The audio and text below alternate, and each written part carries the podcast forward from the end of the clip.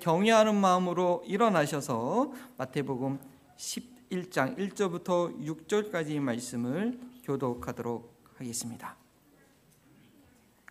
마태복음 11장 1절 제가 먼저 있습니다. 예수께서 열두 제자에게 명하시기를 마치시고 그의 이에 그들의 열의 동네에서 가르치시며 전도하시려고 거기를 떠나가시니라.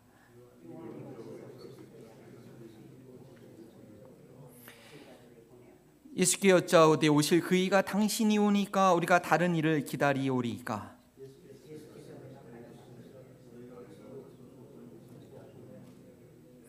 맹인이 보며 못 걷는 사람이 걸으며 나병 환자가 깨끗함을 받으며 못 듣는 자가 들으며 죽은 자가 살아나며 가난한 자에게 복음이 전파된다 하라. 누구든지 나로 말미암아 실족하지 아니하는 자는 복이 있도다 하시니라. 아멘. 이는 살아계신 하나님의 말씀입니다. 다리 앉아 주시고요 잠시 먼저 기도하겠습니다. 하나님 감사합니다. 이 시간도 복된 소식이 복음이 전파되는 귀한 시간 되길 원합니다. 하나님의 복을 받는 생명의 시간 되길 원합니다. 무엇보다도 이 말씀이 그 누가 아니라 나에게 적용되는 나에게 말씀하는 성령의 음성이 되어 주시도록 지금 도와 주시옵소서 감사하며 예수 그리스도 이름으로 기도합니다. 아멘. 이심 전심이라는 말 여러분 아시죠? 예. 이게 말이 필요 없이 서로 이게 마음이 통한다는 어, 그런 한국적인 표현입니다. 예. 근데 영어 표현에 이런 게 있어요? Are we in the same page? 여러분 들어보셨습니까? 예. 전에 교회에서 사역을 할 때에 어떤 집사님이 이분이 1.5세이셨는데 회의하다가 Are we in the same page? same page 이렇게 계속 얘기하시는 거예요. 근데 그때는 제가 미국 생활을 한 지가 얼마 안 돼 가지고 그 얘기를 하시면 그 회의 안건을 유전들이 계속 쳐다보고 있었어요. 그런 그런 웃지 못한 아, 반응했었는데 이게 뭐냐면 어떤 사안을 우리가 결정하라고 할 때 그 내용에 대한 이해가 모두 동일하냐라는 그런 질문이지요. 또는 그 다음 내용을 설명해야 되는데 지금까지 우리가 지금 같은 이 same page에 있느냐, 지금 같은 내용을 하고 있느냐 이렇게 확인하는 질문이었습니다. 저는 처음에 이 세임 페이지라는 이 중요성을 잘 몰랐습니다. 그런데 중요한 일을 결정할수록 또 새로운 일일수록 이 개념이 너무나 중요하다는 것을 알게 됩니다. 각자가 이해하는 그 시작이 다르니까요. 같은 문장, 같은 단어를 가지고도 충분히 다르게 이해할 수 있다는 것을 깨닫죠. 마음이 통하는 사람하고는 별 얘기를 하지 않더라도 같이 일을 하는데 한 시간 내내 둘이 앉아서 마주놓고 얘기했는데 나중에 결과 보면 다리 얘기하고 있어요. 자, 그런 경우가 있는 것입니다. 어, 떤 남자 청년이요 밥을 지을 줄 몰라가지고 전화에 급하로 이제 어떤 누나에게 물어봤어요. 아 누나 이거 밥 어떻게 지어야 돼? 그러니까 물 얼마큼 밥은 물이 중요하잖아요. 물 얼마큼 넣어야 돼? 물어보니까 그 누나가 응 주먹까지 올라오게 하면 돼 그렇게 얘기했어요. 이 청년이 밥을 지은 상태가 어떤 밥이 되었을까요? 네. 죽이 됐습니다. 어떻게 아시네요? 죽이 돼버렸습니다. 아니 왜 그랬냐면 전화로 급하게 듣다 보니까 손을 어떻게 넣어서 물이 주만만큼 올라오는 것을 측정해야 될지 말을 해주지 않는 거예요. 이 방법을 알려준 분이야 뭐 당연히 쌀 위에다 손바닥 올려놓고 주먹만큼 올라오게 해야 돼 그렇게 얘기한 건데 이 밥을 한 번도 안 줘본 청년은 이 뭐 양을 측정하는 거 당연히 이렇게 세워가지고 이제 물 측정한다고 요만큼까지 올렸으니 그게 뭐 죽이 되고 말았죠. 이 세임 페이지에 있다라는 게 얼마나 중요한지 알려주는 그런 사건입니다. 제가 종종 이게 설교의 핵심 메시지를 전달하기 위해서 설교의 서두나 이 본론에서 예화나 좀 저희 경험을 얘기할 때가 있습니다. 그런데 전혀 효과적이지 않고 도리어 오해를 일으키겠구나라는 사실을 발견했습니다. 네, 왜 그럴까요? 뭐 제가 설명이 좀 부족한 면도 있겠지만 좀 억지 설명도 있을 수 있지만 기본적으로 경험이 도, 동일하지 않으면 same page에 있지 않기 때문에 공감이 되지 않는 것입니다. 제가 전달하려고 하는 주제와는 전혀 상관없는 그런 내용으로 전달되는 경우가 있다라는 것이죠. 그래서 이번 주부터는요, 아예 그냥 주보 설교 노트 여러분 설교 노트에 첫 번째 주제 핵심 그 내용이 좀 길더라도 내가 적어놔야겠다. 그래서 그 설교를 여러분 듣기 시작하면서부터 제가 뭘 얘기하려고 하는지 그 알고 same page에서 시작하기 바랍니다. 그래서 이번 주 설교의 주제는 뭐냐? 한번 보실래요? 그거 한번 읽어볼까요? 예, 같이 그 주부 요약지 보면 성경을 통한 확신으로 회의에 빠지지 않는 제자가 됐자. 뭐 회의하다가 회의에 빠진다는 얘기도 있는데 성경을 통한 확신으로 회의에 빠지지 않는, 않는 그리스도인이 되어야 됩니다. 왜냐하면 오늘 본문에 깊은 회의와 절명에 빠져 있는 한 사람이 나옵니다. 그는 누구였느냐? 예수님의 사역을 시작할 수 있도록 그 길을 예비하여 열어 주었던 침례 요한입니다. 그는 지금 헤롯에 의해서 옥에 갇혀 있고 자신이 직접 그리스도라고 소개했던 그 예수님이 정말 오실 그인지 아닌지 아니면 우리가 다른 사람 기다려야 되는지 그의 제자들을 보내서 예수님께 묻고 있습니다. 어떻게 이런 일이 있을 수 있겠을까요? 혹시 세임 페이지에 있지 못해서 그런 것은 아니었을까요? 침례 요한이 사역을 시작할 때 여러분 3장에 보시면 2장에 보시면 회개하라 천국에 가까웠느니라 하면서 그 침례 요한의 사역을 시작합니다. 그리고 우리 예수님도 4장에 보면 어떻게 사역을 시작합니까? 천국에 가까웠다라고 침례 요한이나 예수님이나 동일한 선포로 하면서 사역을 시작하시죠. 그러나 그 천국 하나님 나라 이 단어만 갖고 전혀 다르게 이해하고 있었던 것은 아닐까요? 저희도 마찬가지입니다. 하나님 나라를 이루어가는 믿음의 길을 걷다가 주님의 몸된 교회 안에서 믿음 생활하다가 내가 기도했던 기대했던 것과는 너무 다른 일들을 만날 때 내가 갖고 있던 믿음에 대해서 때로는 교회에 대해서 그리고 다른 그리스도인들에 대해서 목사에 대해서 직분자에 대해서 깊은 회의에 빠질 수 있게 되는 것이죠. 침례 요한이 질문했던 상황과 예수님의 답변을 통해서 저희가 어떻게 해야 이 오해와 실망에 빠지지 않고 견고하게 흔들리지 않는 제자의 길을 갈 수 있을지 배우게 되길 바랍니다. 예수님 침례 요한의 회의적인 질문을 한번 살펴봅시다. 그 배경을 좀 설명드리면 예수님께서 제자들에게 사, 어, 저희가 5주 동안 배웠던 그런 사도 파송식 얘기를 마치신 후에 그들의 동네에서 가르치신다. 아마도 그 제자들이 살던 동네 직접 한번 방문해 보셨나요? 그들의 동네에서 가르치시며 전도하기 위해서 그것을 떠나셨다고 11장 1절을 기록하면 시작됩니다. 그러면서 지금은 마태는 이 자기의 기록의 중반부를 시작하고 있는 것을 알리고 있는 것이죠. 초반부에는 뭡니까? 상산수훈의 그런 권위 있는 가르침에 사람들이 놀라고 가르칠 뿐만 아니라 많은 기적적인 치유를 행하심으로써 야 앞으로 예수님의 사역이 승승장구할 것이라는 그런 기대를 하게 했습니다. 잘 가르치기도 하시고 능력도 행하시니 이보다 더 좋을 수가 좋을 수는 없는 것입니다.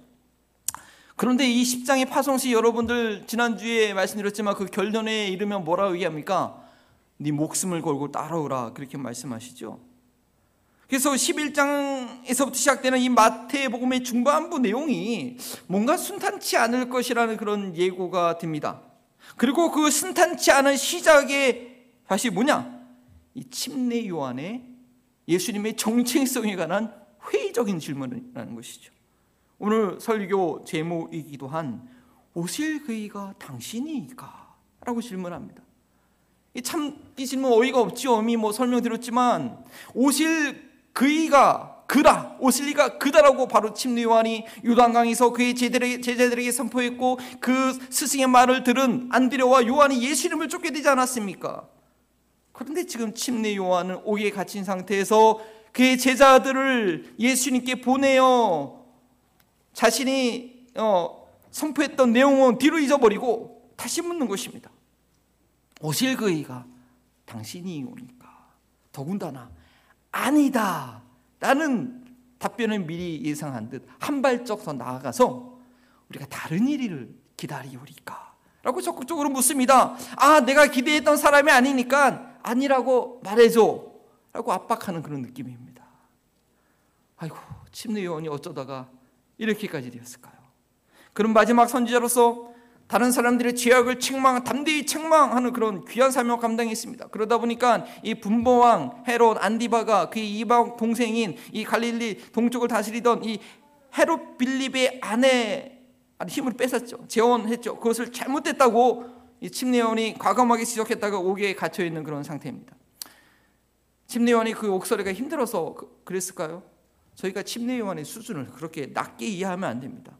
그런 광야에서 메뚜기와 석청을 먹고 살던 그런 요한이 감옥의 삶이 불편하다고 마음을 바꿀 사람은 아니다라는 것이죠.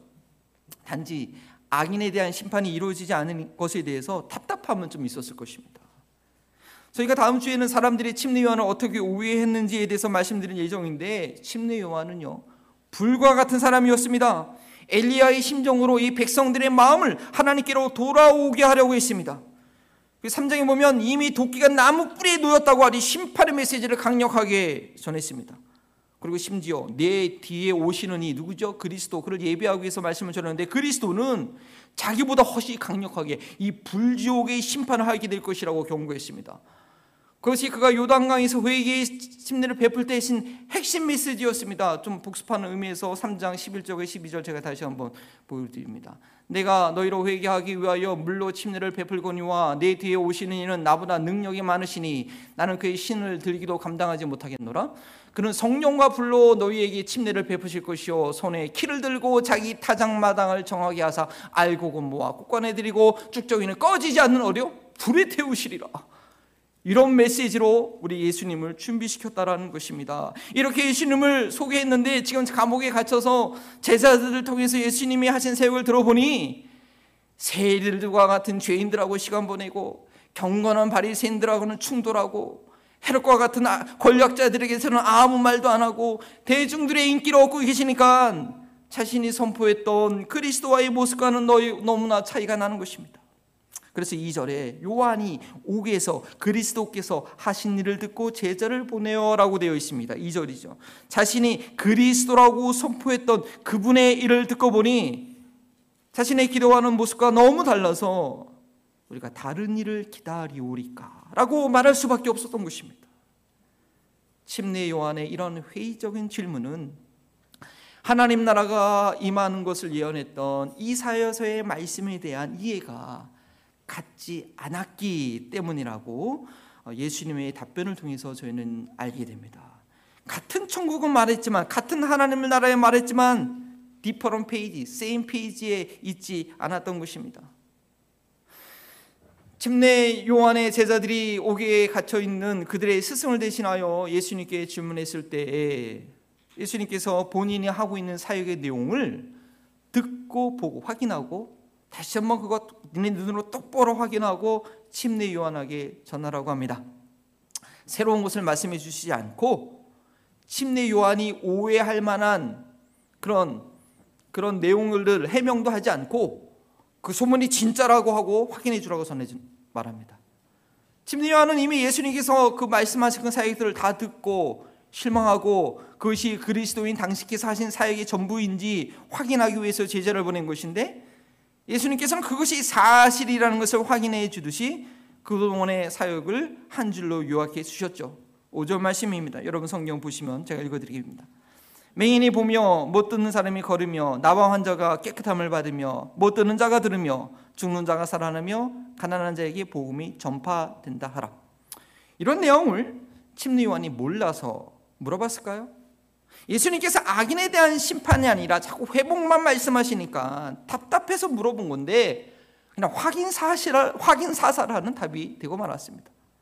물론 예수님의 이 답변은 이사야 선지자를 통해서 예언된 메시아의 사역을 인용한 것입니다. 이사야서 35장 5절과 6절 성구로 보내 주시면 같은 내용입니다. 예, 오늘 좀 설교가 길어질 것 같아서 제가 반복해서 읽지는 않겠습니다. 맹인이 눈을 뜨고 귀가 열릴 것이라라는 그런 이사의 사역을 소개한 것입니다. 그러나 침례 요한에게는 더 구절 말고 그저 구절 말고요. 바로 전 구절 35장 4절의 말씀이 당장 필요하다고 생각하고 있었던 것이죠. 그거 한번 보여주시면 겁내는 자에게 이르기를 굳세어라 두려워하지 말라 보라 너희 하나님의 오사 보복하시며 갚아주실 것이라. 예. 이런 구절이 바로 그 전 구절에 있었다라는 것이죠. 그러니까 결국은 심리와는 왜 심판의 메시지를 행하지 않고 있느냐라는 것입니다. 그리스도로서 악인들의 악을 보복해서 갚아 주셔야 될 거 아니냐라고 얘기하는 것입니다. 뿐만 아니라 예수님께서는 산상수 첫 시작을 어떻게 시작합니까? 심령이 가난한 자는 복이 있나니 시작하죠. 그래서 실제로 가난하고 소외된 많은 사람들이 예수님께 몰려왔습니다. 이것은 이사에서 61장에 가난한 자에게 아름다운 소식이 전하게 하려 하심이라 라는 이 말씀이 이루어지는 순간이옵니다. 그런데 그것뿐만 아니라 그 뒤 구절을 보시면 포로된 자에게 자유를 갇힌 자에게 노임을 선포하라는 그런 구절도 있었던 것이죠. 그래서 왜 이것은 없느냐라고 침례 요한은 지금 질문하고 있습니다. 왜 지금 자신이 헤롯의 의사국에 갇혀 있으니까요. 침례 요한의 사역은 사람들의 죄를 회개케 하기 위해서 그리 회개케 해서 그리스도를 맞이하도록 하는 것이었기 때문에 침례 요한의 그 말씀의 초점은 뭐였습니까? 회개와 심판이었습니다. 그렇다고 자신이 그렇게 사역했다고 그리스도의 사역까지 그런 색깔로 다 칠해버릴 수는 없는 것이죠. 물론 예수님께서는 최후의 심판날에 침례 요한처럼 요한의 선포처럼 손에 키를 들고 타작마당에서 알곡을 들여내 드리고 쭉정이는 꺼지지 않는 불에 던지 불에 던지는 심판을 행하시겠지만 그는 그 때가 있는 것이지. 지금 침례 요한이 옥에 갇혀 있다고 해서 지금 당장 그것을 봐야 되는 것은 아닙니다. 도리어 예수님께서의 이 땅에서의 마지막 모습은 뭐였습니까? 회개하지 않는 종교 지도자들, 제사장, 장로들, 서기관들에 의해서 고소당하고 무자비한 로마 권력자에 의해서 십자가에서 비참히 최후의 죽음을 당해야 되지 않습니까? 전혀 악인들을 심판하는 모습이 그런 사역 이 땅에서의 삶이 아니었습니다. 침례 요한은 이사야 선지자가 예언한 그리스도의 이 회복과 심판의 메시지 중에서 두 가지 메시지가 있는데 이 메시아에 대한 두 가지 메시지가 있는데 자신이 하던 사역 심판의 역할만 강조해서 기도했기 때문에 지금 예수님께서 답변하신 이 회복의 사역만으로는 자신의 기대가 충족이 안 되는 것입니다. 이사야 선지자는 그리스도의 사역에 대해서 심판만뿐 아니라 회복의 사역을 예언하셨고 예수님께서는 하나님 나라가 이루어지는 과정에 따라 지금 그 시작을 위해서 회복의 사역을 하고 계신 것입니다. 그러나 침례 요한은 같은 하나님 나라를 말하면서도 하나님 나라가 완전히 완성될 국면, 악인들이 완전히 제거될 것만을 기대하고 있었던 것이죠. 사실 그 후에 어, 예수님 본문을 보면 예수님의 가르치는 보면 심판한 내용을 말씀하고 계십니다. 근데 당장은 아니지만 마지막 날에 회개하지 않는 고울들이 소돔과 고모라보다 더 혹독한 심판을 받게 될 것이라고 예고하셨죠. 그러나 예수님은 세상을 심판하러 오신 것이 아니라 구원하러 오셨다고 하시면서 악인들에 대한 심판보다는 죄에 눌려 있는 자들을 회복하시는 축제의 사역을 이 땅에서 이루셨고 그것을 완성하기 위해서 본인이 죽으셨습니다. 악인을 멸한 것이 아니고 본인이 죽으셨습니다. 예수님과 함께 있는 동안에는 신랑이 함께하는 축제의 날이고 신랑이 빼앗긴 날, 날이 있을 텐데 그때는 애통하게 될 것이라고 구장에 이미 설명하시지 않았습니까? 예수 그리스도 예수님께서 그리스도로서의 이 땅에서의 사역은 악인에 대한 심판이 아니라 그 악인을 위해서 어떻게 해요? 십자가에서 희생하시는 것임을 침례 요한을 비롯해서 당시의 사람들이 파악하기는 쉽지 않았습니다. 그래서 이사야 선지자는 선지자의 모습에 대해서 이렇게 예언하고 있습니다. 우리가 전한 것을 누가 믿었느냐? 여호와의 팔이 누구에게 나타났느냐? 그는 실로 우리의 지고 우리의 슬픔을 당하였거늘 우리는 생각하기를 그는 징벌을 받아 하나님께 맞으며 고난을 당한다 하였노라 이렇게 많은 사람들이 오해할 거라고 이미 예언하고 있었던 것이죠 침례 요한이 그리스도의 사역과 하나님의 나라에 대해서 잘못 이야기한 것은 아닙니다 궁극적으로 이루어질 하나님 나라의 모습을 꿈꾸고 있었습니다. 에덴 동산과 같이 하나님의 통치가 더 이상 방해받는 일이 없도록 악의 세력들이 철저하게 응인된 날을 기대하고 있었습니다. 그런데 그리스도가 임했음에도 불구하고 침례요한이 처한 현실은 그를 실망케 했습니다.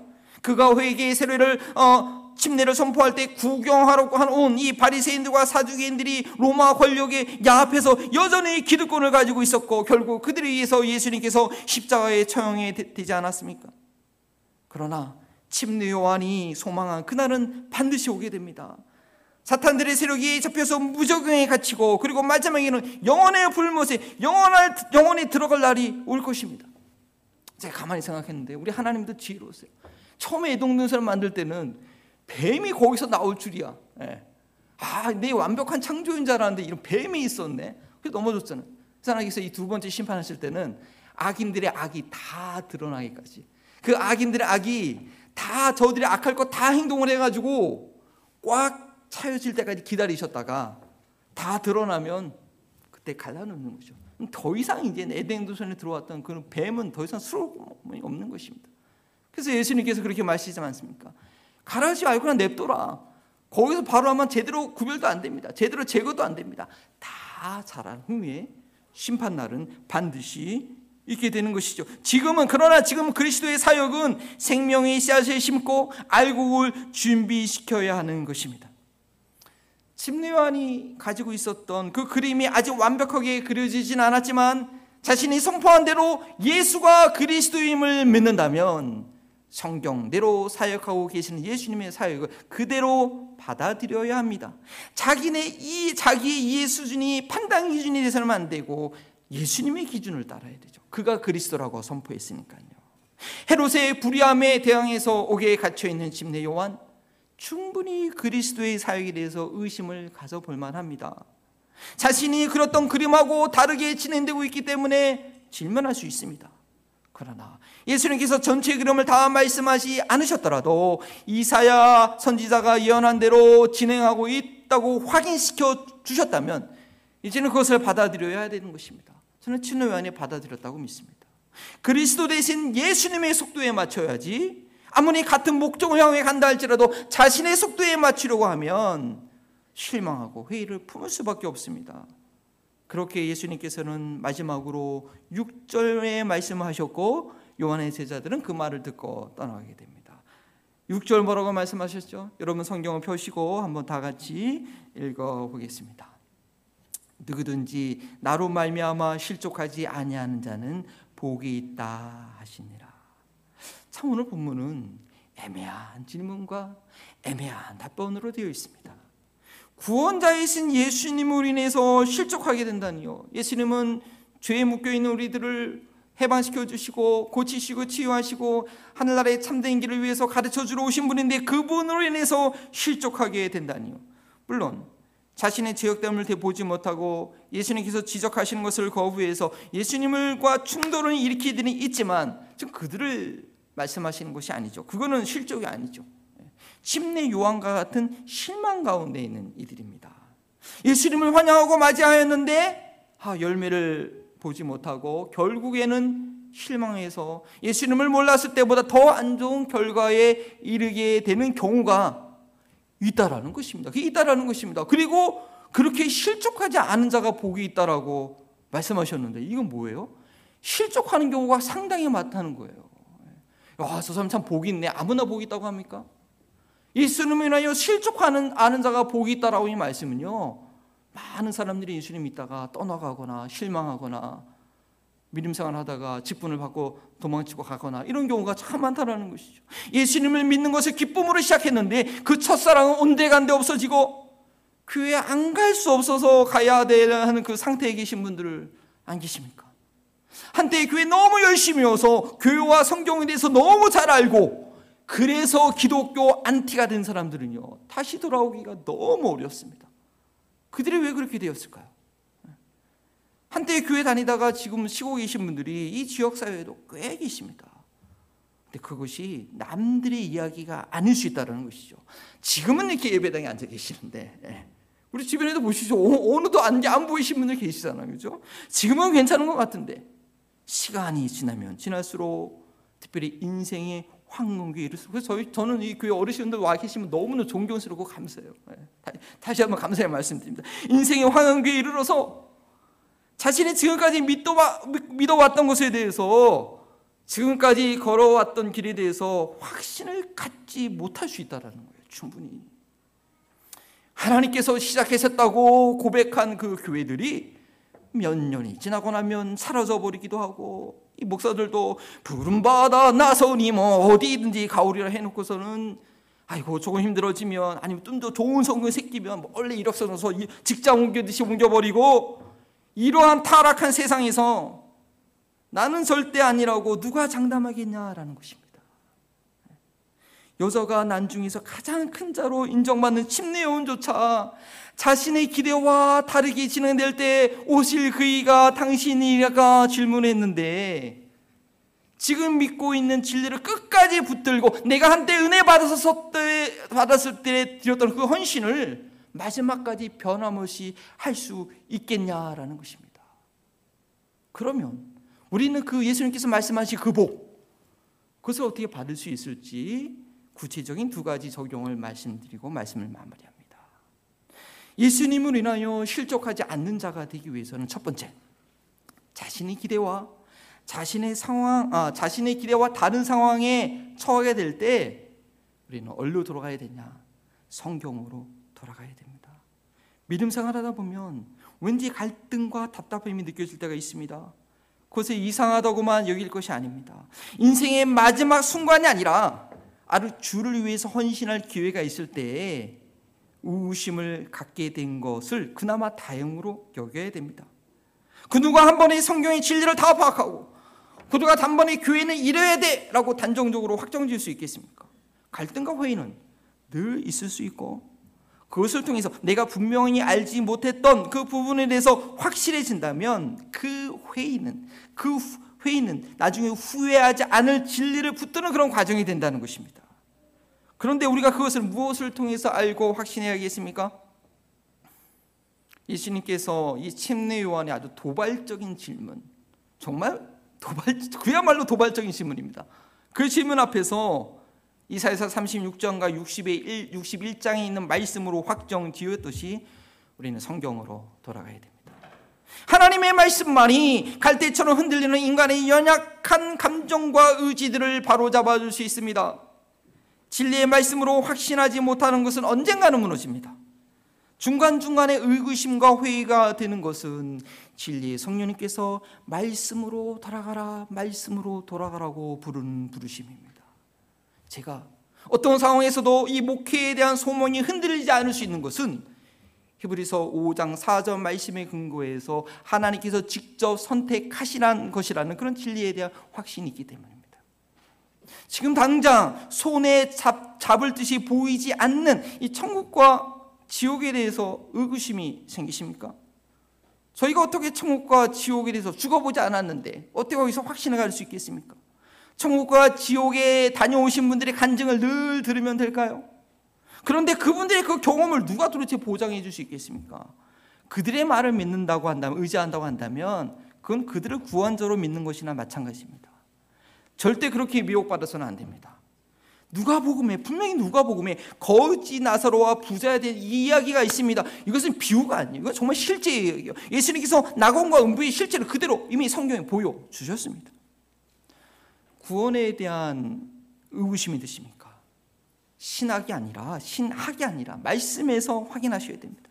물론 구원은 이 심해처럼 바다의 심해처럼 아주 성경에 가장 크고 넓고 깊은 주제입니다.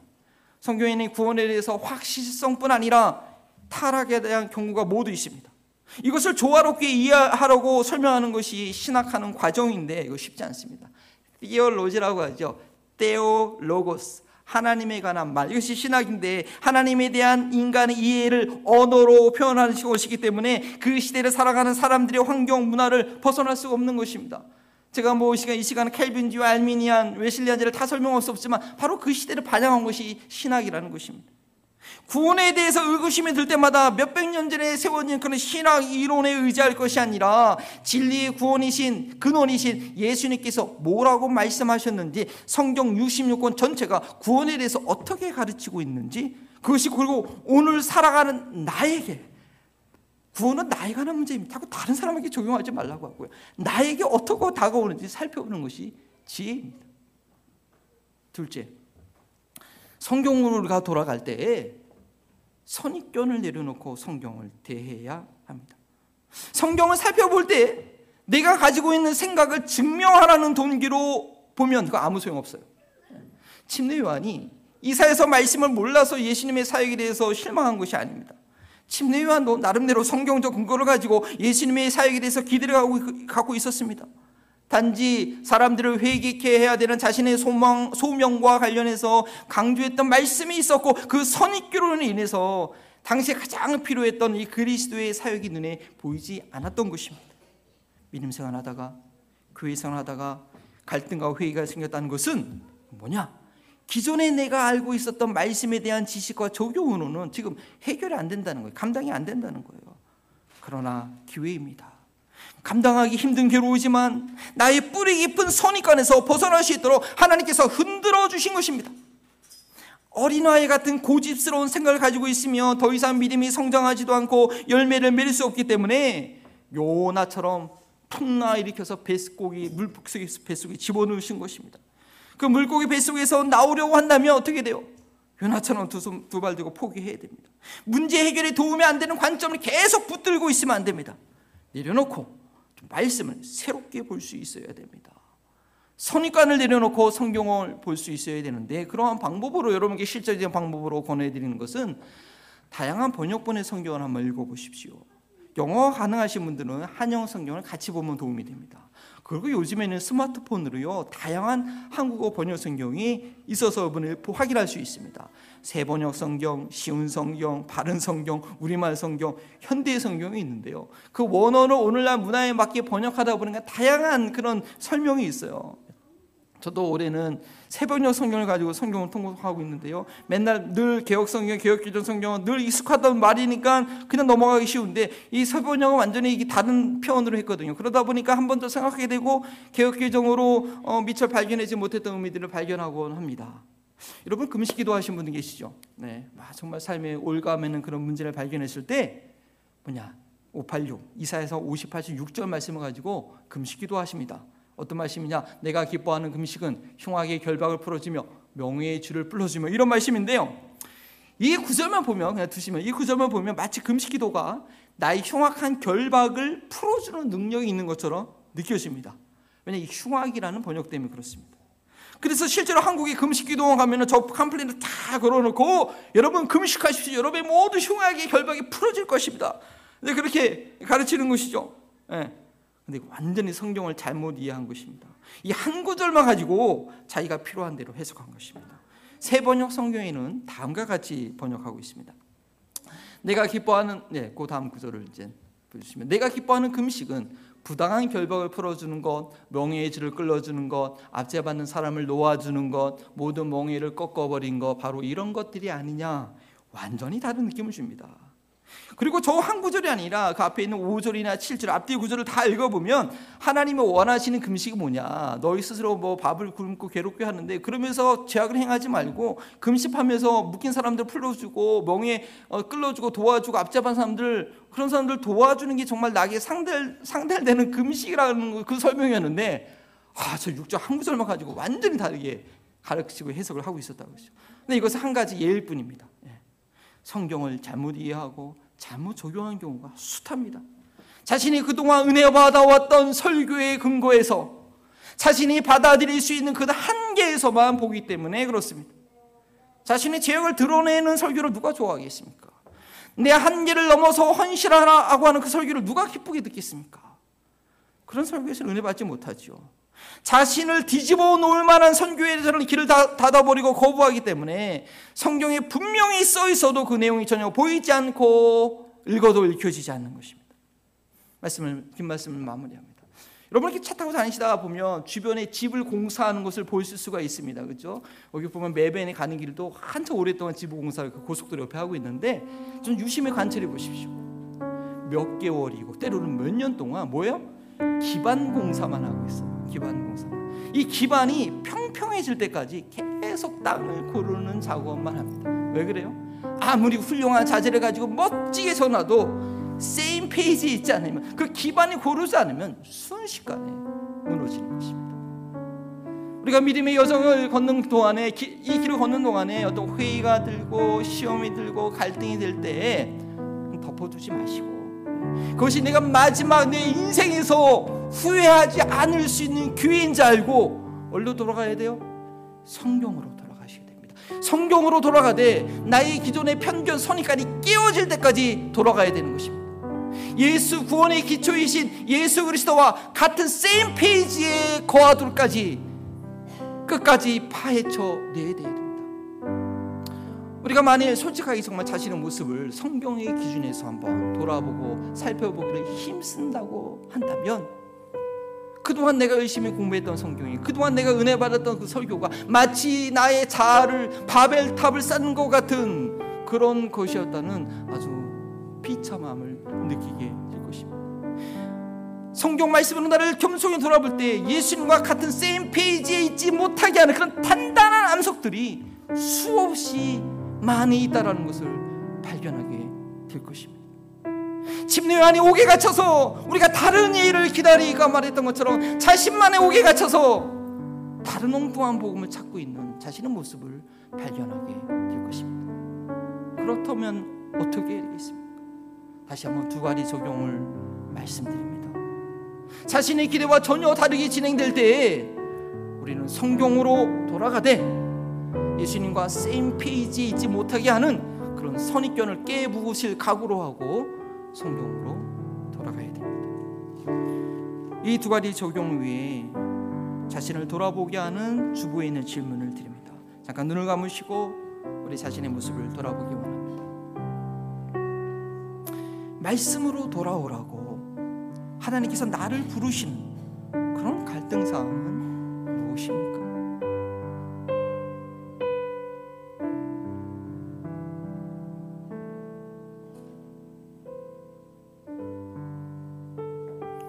말씀의 찔림에 대해서 거부하고 외면하고 있는 것은 혹시 없습니까?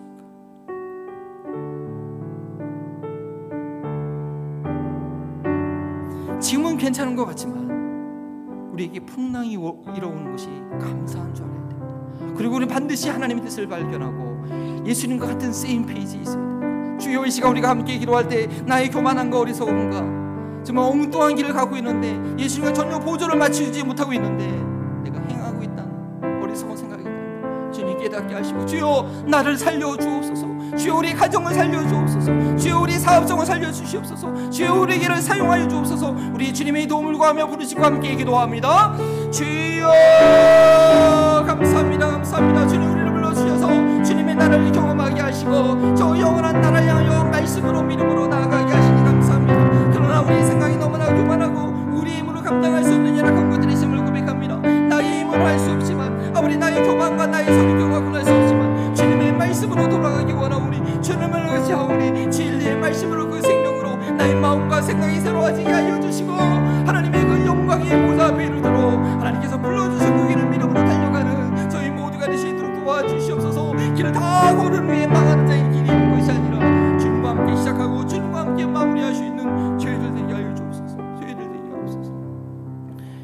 감사합니다. 여전히 하나님께서 우리의 삶 가운데 우리 교회 가운데 일하고 계심을 보여주시니 감사를 드립니다. 아버지 주의 말씀 앞에 나의 교만한 마음을 내려놓게 하시고 주님의 그 놀라우신 가운데 나의 가정과 직장과 나의 삶을 주님께 맡겨드리는 어떤 상황에서도 어떤 갈등 상황에서도 예수님과 같은 페이지의 길을 소원하고 돌아갈 수 있는 은혜의 기회로 받아들일 수 있는 저희를 되게 하여 주시옵소서. 주님의 돌보심과 사랑에 감사하며